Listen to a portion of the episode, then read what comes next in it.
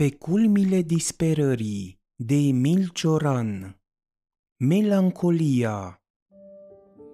Fiecare stare sufletească tinde să se adapteze unui exterior corespondent felului ei specific sau să transforme acest exterior într-o viziune potrivită naturii ei căci există o corespondență intimă în toate stările mari și adânci între planul subiectiv și planul obiectiv.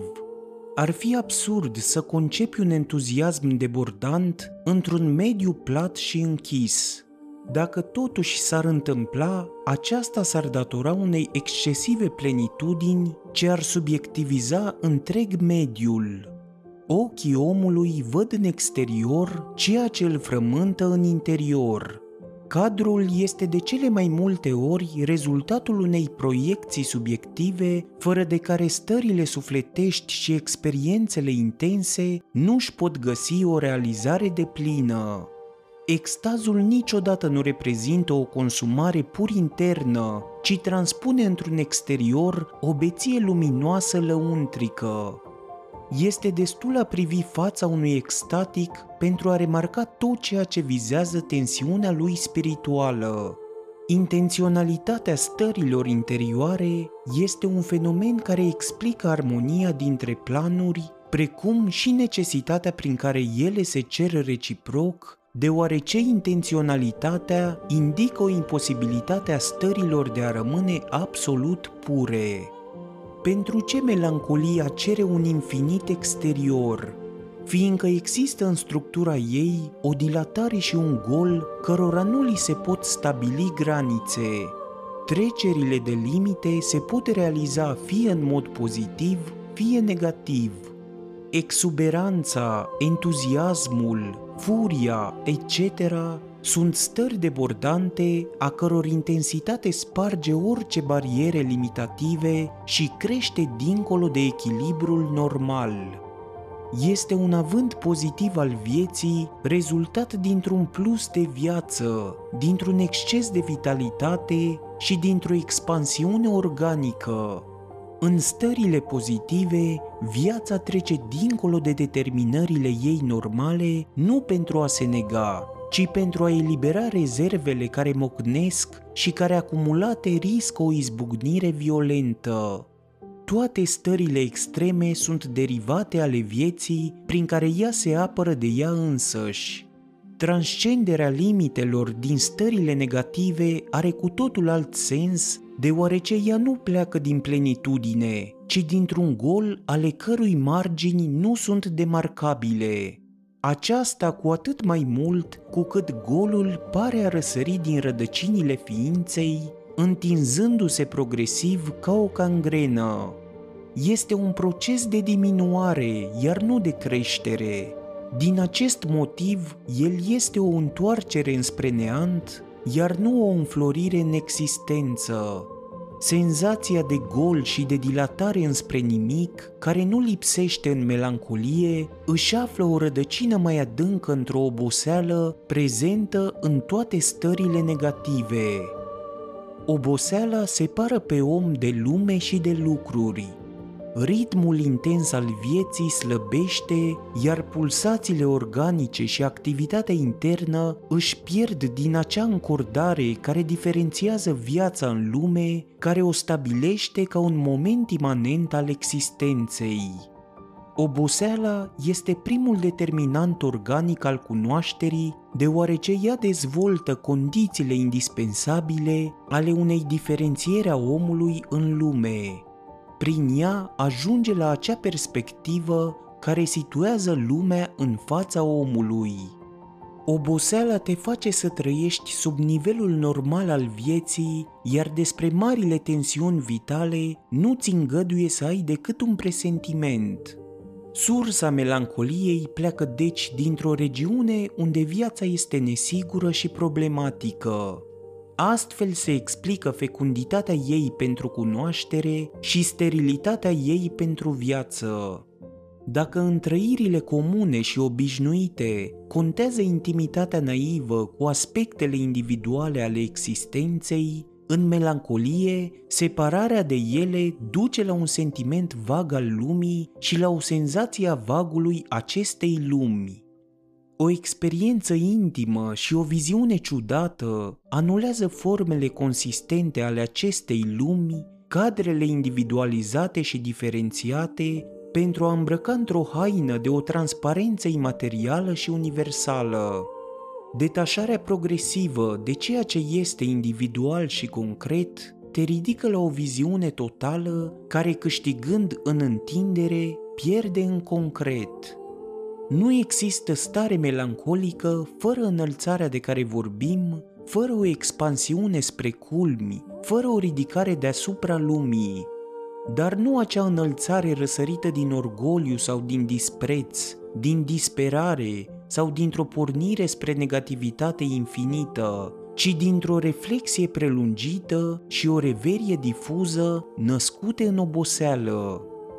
În melancolie îi cresc omului aripi nu pentru a se bucura de lume, ci pentru a fi singur. Ce sens are singurătatea în melancolie? Nu este ea legată de sentimentul infinitului intern și extern. Privirea melancolică este inexpresivă, concepută fără o perspectivă a nemărginitului. Nemărginirea interioară și vagul lăuntric, ce nu trebuie asimilate acele infinități fecunde din iubire, cer cu necesitate o întindere ale cărei margini sunt insesizabile. Melancolia prezintă o stare vagă care nu intenționează ceva determinat și precizat. Trăirile comune cer obiecte palpabile și forme cristalizate. Contactul cu viața se face în acest caz prin individual. Este un contact strâns și sigur. Desprinderea de existență ca dat concret și calitativ și abandonarea în nemărginire ridică pe om din încadrarea lui firească. Perspectiva infinitului îl arată singur și părăsit în lume. Sentimentul propriei infinități este cu atât mai intens cu cât conștiința infinității lumii este mai mare. Dacă în unele stări această conștiință este deprimată și chinuitoare, în melancolie, ea este mai puțin dureroasă din cauza unei sublimări care face singurătatea și părăsirea mult mai puțin apăsătoare, împrumutându-le uneori un caracter voluptos. Disproporția dintre infinitatea lumii și finitatea omului este un motiv serios de disperare. Atunci însă, când o privești într-o perspectivă de vis, așa cum e în stările melancolice, aceasta încetează de a mai fi torturantă, lumea apărând într-o frumusețe stranie și maladivă. Sensul adânc al singurătății vizează o suspendare dureroasă a omului în viață și o frământare în izolare cu gândul morții. A trăi singur înseamnă a nu mai cere nimic și a nu mai aștepta nimic de la viață. Singura surpriză a singurătății este moartea. Marii singuratici nu s-au retras niciodată spre a se pregăti pentru viață, ci pentru a suporta interiorizați și resemnați lichidarea vieții din ei. Din pustiu și din grote nu se pot aduce mesaje pentru viață. Nu condamnă viața toate religiile plecate din pustiuri, Singurătatea melancolicilor are o semnificație mult mai puțin adâncă. Ea are uneori chiar un caracter estetic. Nu se vorbește de o melancolie dulce, de o melancolie voluptoasă, dar însă și atitudinea melancolică, prin pasivitatea și considerarea perspectivă, nu este ea colorată estetic, Atitudinea estetică în fața vieții se caracterizează printr-o pasivitate contemplativă care savurează din real tot ceea ce îi convine subiectivității, fără nicio normă și fără niciun criteriu. Lumea este considerată ca un spectacol, iar omul ca un spectator care asistă pasiv la desfășurarea unor aspecte. Concepția spectaculară a vieții elimină tragicul și antinomiile imanente existenței, care, odată recunoscute și simțite, te prind ca într-un vârtej dureros în drama lumii. Experiența tragicului presupune o existență atât de mare încât viețuirea estetică nici nu o poate bănui. În tragic, participarea intensă cu întreg conținutul ființei noastre este atât de hotărătoare încât fiecare moment este o chestiune de destin, pe când în atitudinea estetică este o chestiune de impresie.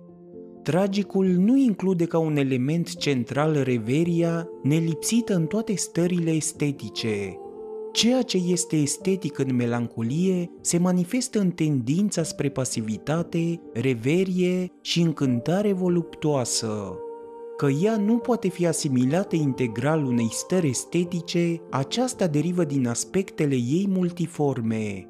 Nu este destul de frecventă melancolia neagră, dar ce este mai întâi o melancolie dulce?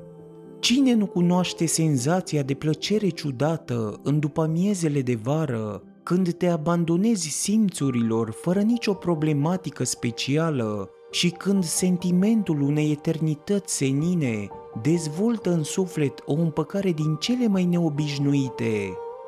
Este ca și cum grijile acestei lumi și toate incertitudinile spirituale ar amuți în fața unui spectacol de o frumusețe uluitoare, în seducțiile căruia orice problemă ar deveni inutilă.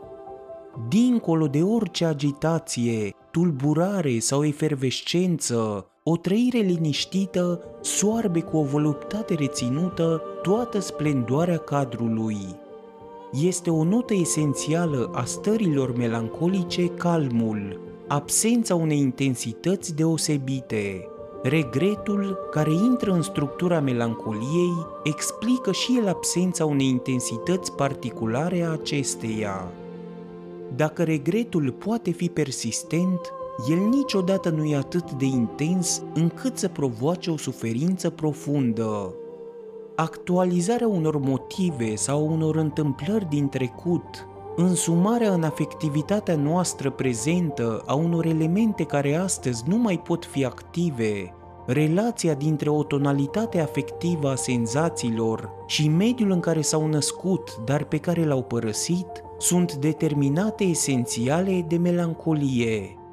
Regretul exprimă afectiv un fenomen profund – acela al înaintării în moarte prin viețuire. Regret ceva ce a murit în mine și din mine. Actualizez doar fantoma unor realități și a unor experiențe trecute, dar aceasta este suficient pentru a ne arăta cât a murit din noi. Regretul revelează semnificația demoniacă a timpului care, prilejuind o creștere în noi, cauzează implicit o anihilare. Regretele fac pe om melancolic fără să-l paralizeze sau să-i rateze aspirațiile, deoarece în regret există o conștiință a ireparabilului numai pentru trecut, viitorul fiind oarecum deschis. Melancolia nu este o stare de o gravitate concentrată, închisă, dezvoltată pe o afecțiune organică deoarece în ea nu există nimic din acea groaznică senzație a ireparabilului pentru tot cursul existenței, care nu lipsește în unele cazuri de tristețe adâncă. Chiar acea melancolie neagră este mai mult un caz de dispoziție temporală decât de una constituțională.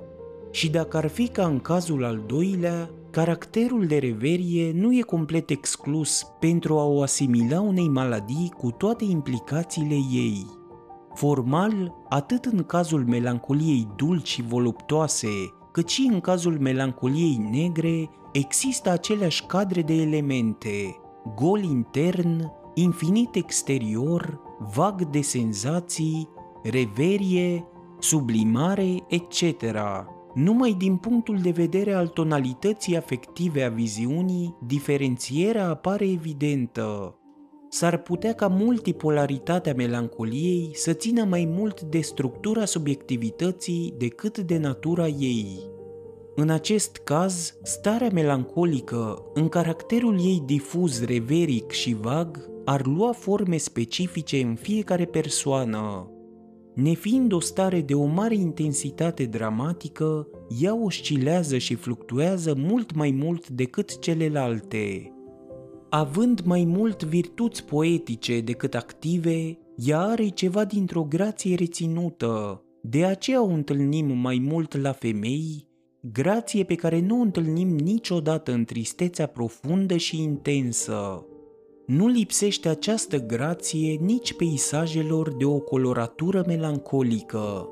Perspectiva întinsă din peisajul olandez sau din peisajul renașterii, cu eternități de lumină și umbre, cu văi a căror șerpuire simbolizează infinitul și cu raze ce împrumută un caracter de imaterialitate lumii, cu aspirațiile și regretele oamenilor ce schițează un zâmbet de înțelegere și bunăvoință.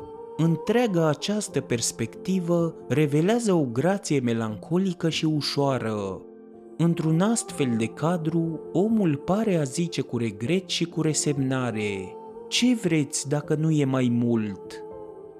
La capătul oricărei melancolii există posibilitatea unei mângâieri sau a unei resemnări.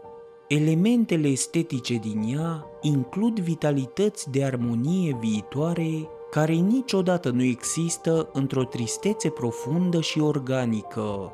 Din acest motiv, o fenomenologie a tristeții ajunge la ireparabil, pe când una a melancoliei la vis și grație. Ți-a plăcut episodul? Dă-i subscribe și vei avea acces la celelalte pregătite. Nu uita să dai și coment și share pentru ca toți să afle unde pot găsi audiobook-uri gratis.